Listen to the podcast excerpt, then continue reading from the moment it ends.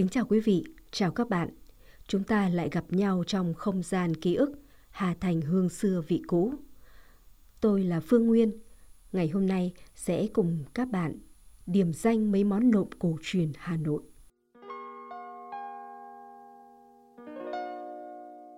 Bây giờ đi ăn cỗ cưới hỏi hay ăn tiệc ở nhà hàng, thường thấy trên bàn nào cũng bày ra món salad đời mới, gồm xà lách, cà chua, hành tây, dưa chuột, hay là một món nộm đời mới gồm củ đậu, dừa nạo, cà rốt hoặc là đĩa nộm đu đủ khô như rơm, rắc thịt lợn xề giả thịt bò khô, nhuộm phẩm đỏ loè loẹt, điểm qua loa mấy hạt lạt rang, giờ cháy, giờ non.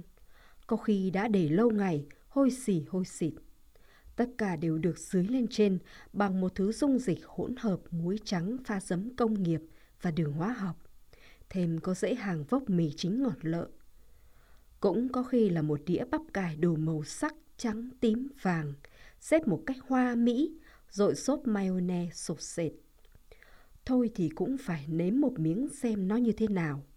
Mà thực bụng thì ai cũng thích gấp thật nhiều vì người Hà Nội bây giờ thích rau quả hơn thịt cá, nhất là trong những đám cỗ tiệc đầy sơn hào hải vị. Nhưng mà nuốt nó chả trôi cho ấy chứ. Những món nộm ỏng óng nước như thế, nó nhạt nhẽo lắm, hời hợt lắm, vô duyên lắm. Sao có thể sánh bằng những món nộm cổ truyền Hà Nội trong những đám dỗ kỵ, cưới hỏi, Tết nhất ngày xưa. Ngày xưa, món nộm vẫn được coi là món đầu vị trong mâm cỗ Hà Nội. Trong mâm cỗ, thiếu món gì thì thiếu, chứ không thể thiếu được món nộm. Ở mỗi gia đình hay họ tộc, thường cũng không có nhiều người giỏi trộn nộm và giỏi trộn cả 10 bữa như cả trăm bữa đâu. Thế nên, trong mỗi đám cỗ dỗ kỵ cưới hỏi, ai được phân công trộn nộm là người rất đáng được ngưỡng mộ, và đó thường là các phụ nữ lớn tuổi trong vai trò bà trưởng bếp giàu kinh nghiệm. Đám cháu gái lau nhau chỉ có thể nhặt rau, thái củ, băm tỏi, tỉa ớt, giang lạc, dã vừng, chạy quanh phụ việc mà thôi. Ngay như ở nhà ngoại tôi, mẹ tôi nấu nướng rất giỏi. Nhưng đến khi trộn món nộm, phải là dì hai tôi ra tay.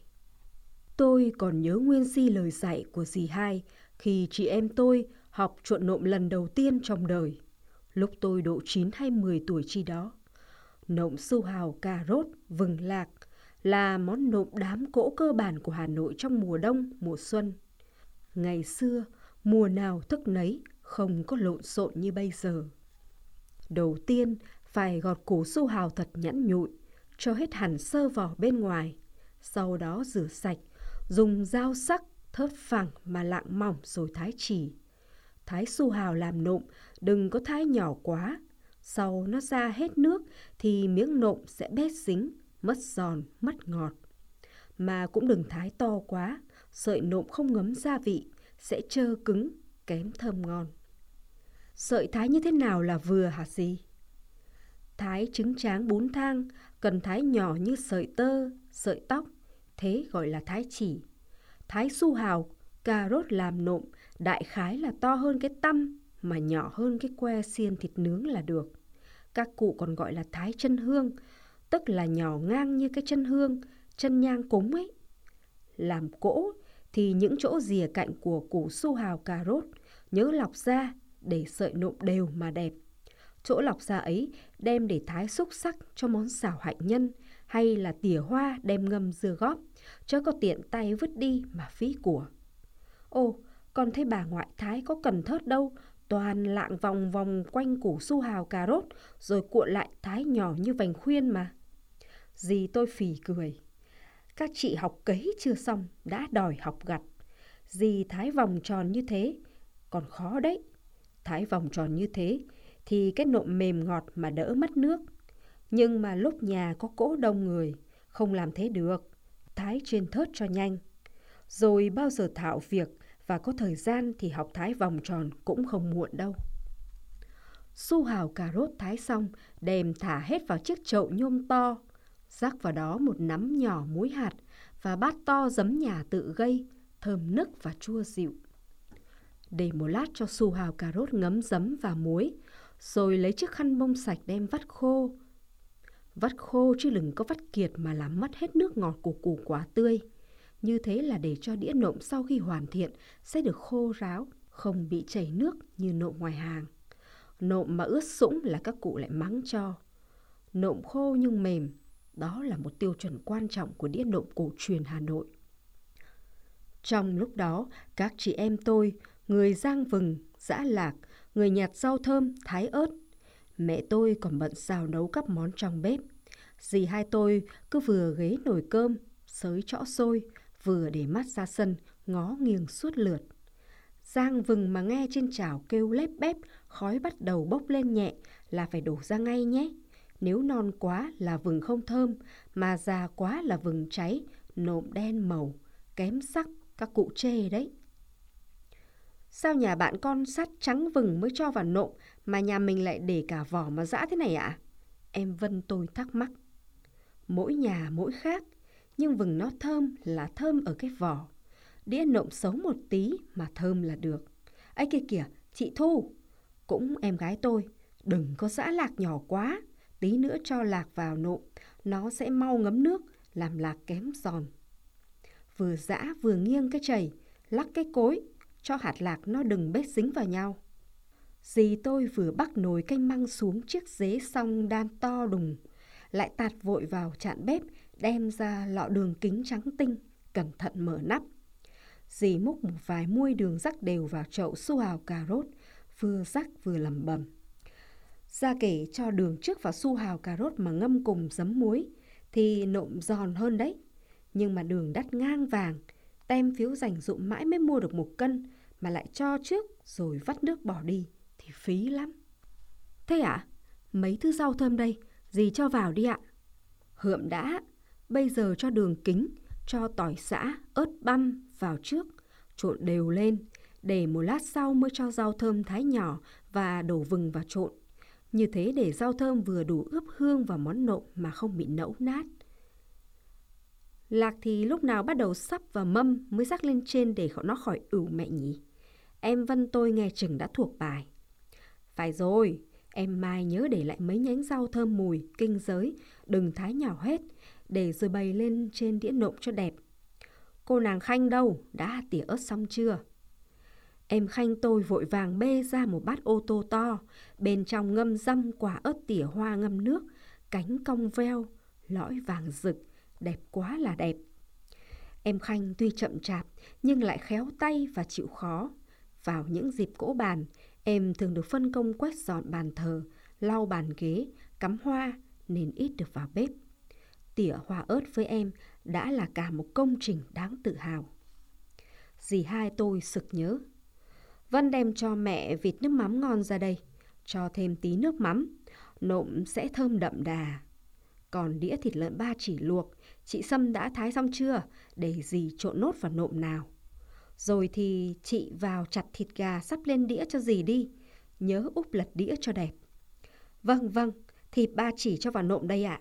Còn chặt thịt gà hôm nay đã có em Phương nhận phần rồi ạ. Năm nay Phương đã thạo việc hơn năm trước nhiều. Thế thì chị đi múc các bát nấu chia ra các mâm cho đều. Để gì còn bảo các em đơm nộm ra đĩa. Em Tú Anh đâu? Ra mẹ bảo. Nhưng trước khi đơm ra đĩa, dì hai tôi thể nào cũng gạt chút nộm ra một góc, sới một đũa đặt lên trên chiếc thìa nhỏ, đem vào trong bếp. Chị cả nếm thử xem đã được chưa? Ấy, đã để riêng đồ cúng ra rồi phỏng. Vừa vặn đấy. Cơ mà như y tôi thì thêm tí rau kinh giới nữa cho nó nổi vị. Bảo các con mỗi đứa nếm một tí để lần sau biết như thế nào mà làm theo.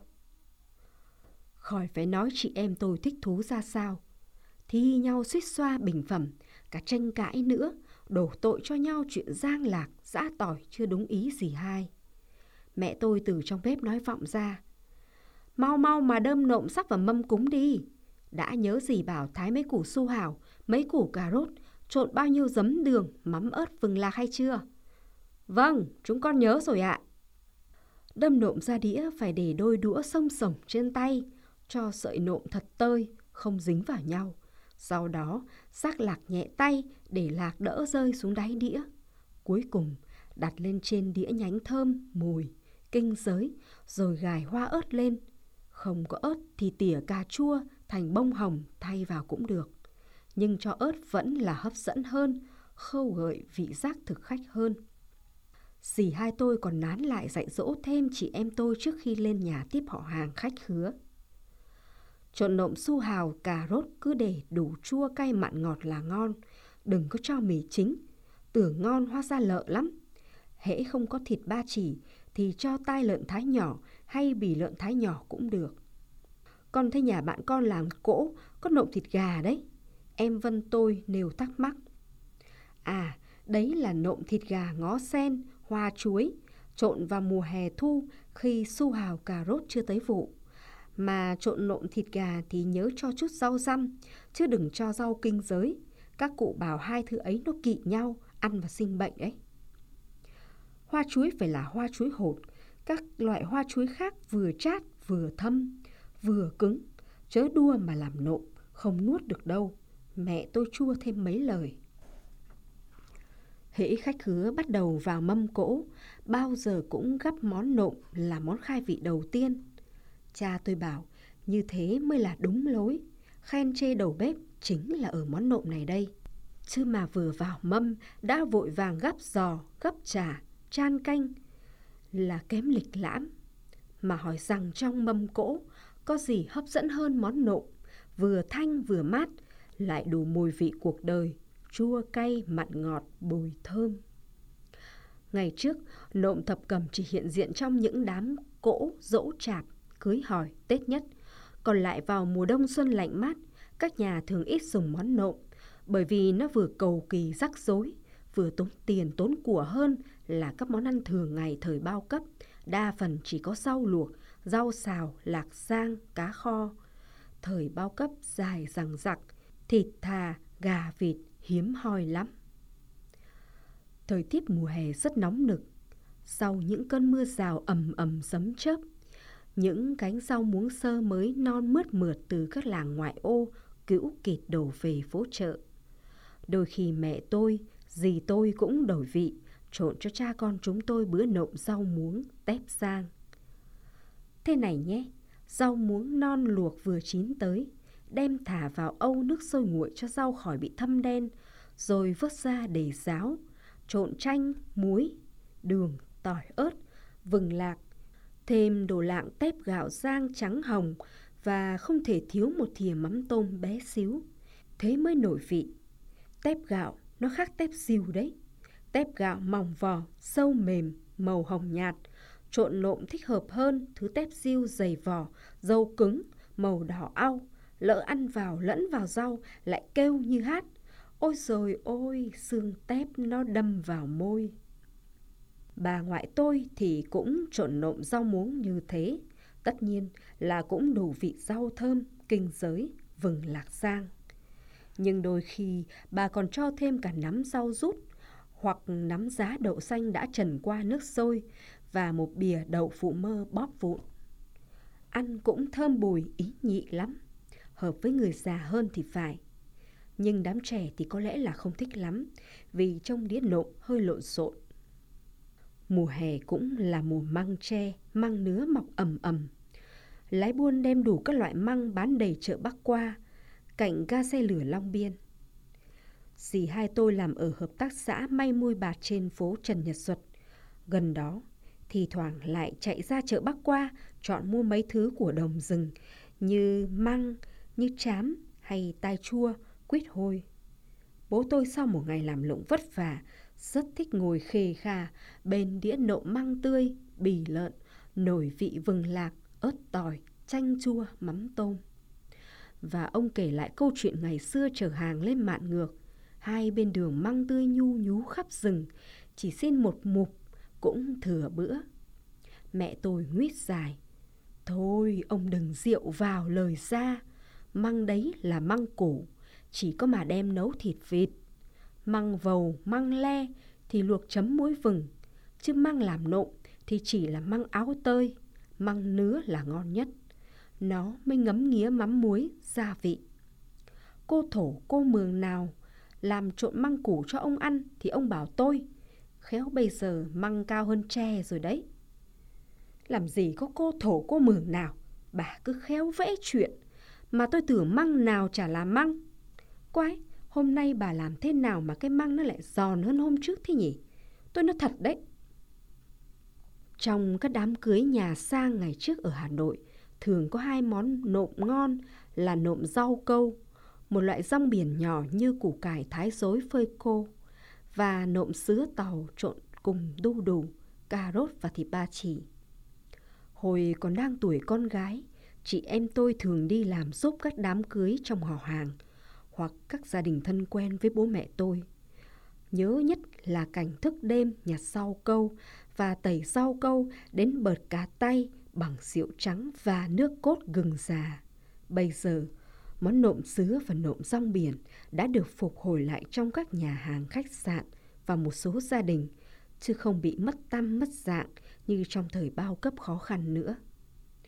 Nói tóm lại, nộm là một sự biến tấu rất linh hoạt, tùy theo địa phương, mùa tiết, nguyên liệu, ý thích, thị hiếu. Nhưng phương pháp chế biến món nộm cũng có những nguyên tắc nhất định trong cách phối chế nguyên phụ liệu để thành một món ăn hài hòa, hấp dẫn, không thể thiếu trong các bữa cỗ tiệc ngày xưa và trong những bữa ăn hàng tuần ngày nay. Hà Nội còn có món nộm quà chiều mà hầu như các gia đình khó có thể học theo mà làm nổi. Đó chính là món nộm thịt bò khô. Thời tôi còn đang tuổi học trò, mỗi khi bớt được tiền quà sáng mẹ cho, vẫn thường hóng ông hàng nộm, đẩy xe lách cách tiếng kéo sao hàng, đi qua cổng trường Nguyễn Huệ bên phố hàng tre. Người Tàu có cái cách pha nước trộn nộm thật thần diệu, ăn một lần là nhớ mãi. Tuy nhiên, bao lần tôi sang Trung Quốc tham quan du lịch, ăn qua rất nhiều món ăn tàu, nhưng chưa hề gặp một món nộm thịt bò khô ở bất cứ nơi nào.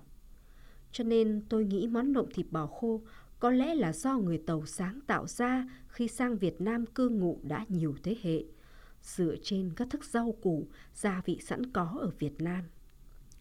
Sau này tôi có tham khảo trên mạng Internet cách pha nước nộm thịt bò khô, nhưng khi thực hành cũng không thể nào được đúng vị như vậy.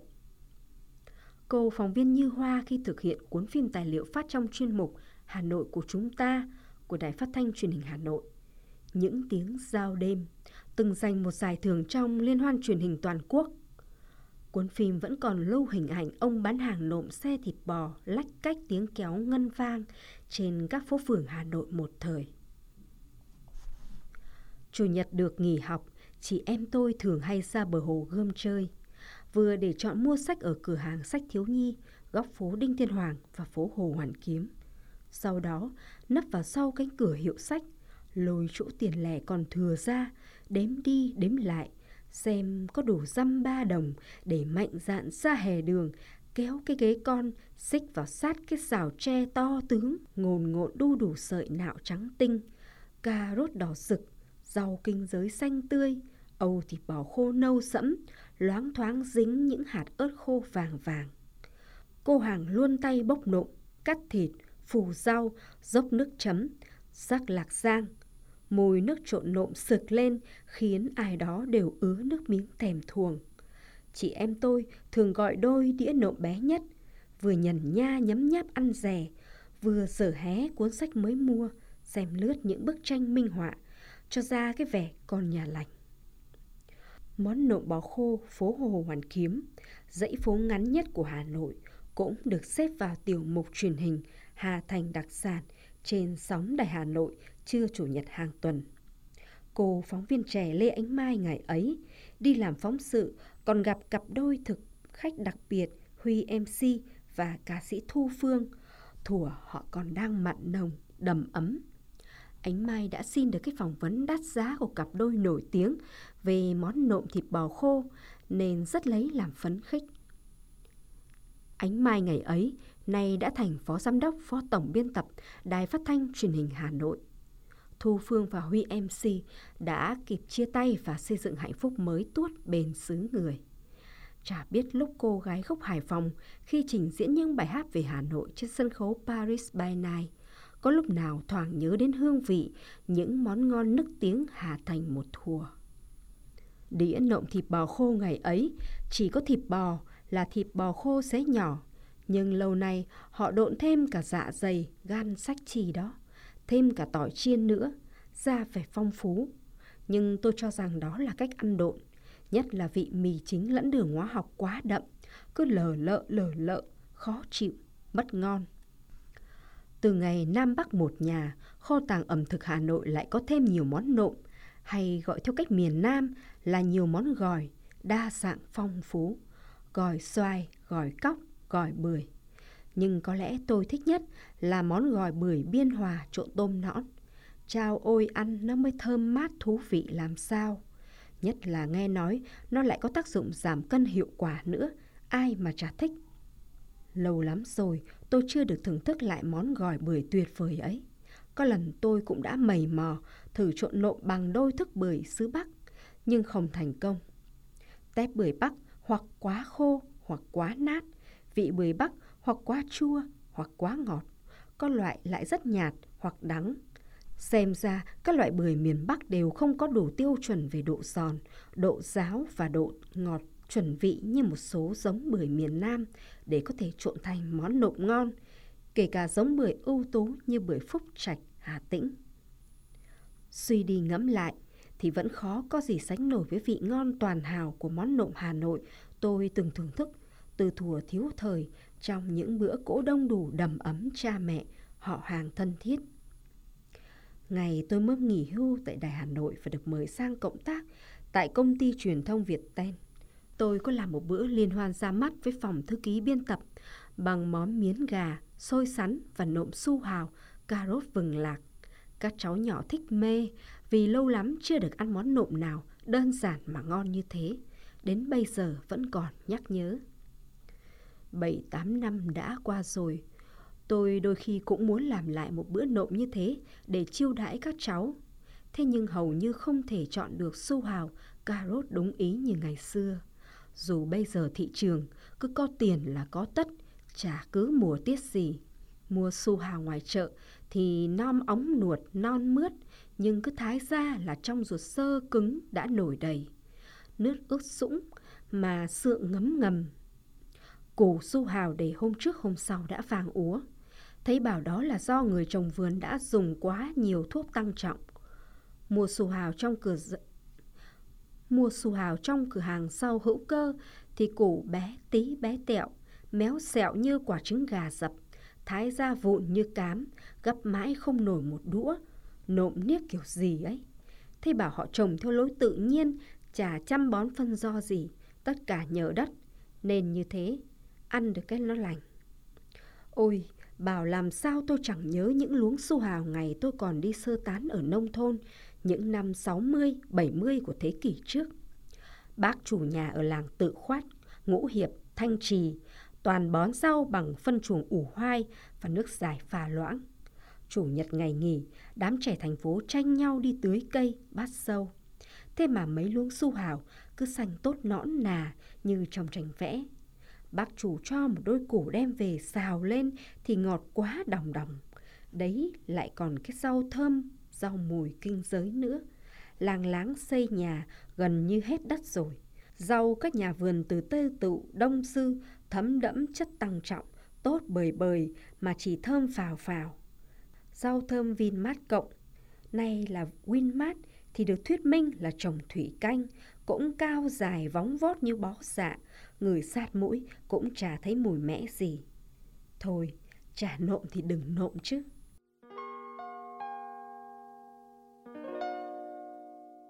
Câu chuyện hôm nay xin dừng lại ở đây. Toàn bộ bản quyền và nội dung cũng như giọng đọc được đăng tải đều thuộc về kênh Hà Thành Hương Xưa Vị Cũ. Chúng tôi rất mong được sự ủng hộ, chia sẻ và quan tâm của quý vị và các bạn bằng cách like, share, ấn theo dõi kênh và để lại các bình luận thể hiện ý kiến, cảm xúc. Hà Thành Hương Xưa Vị Cũ xin trân trọng cảm ơn quý vị và các bạn.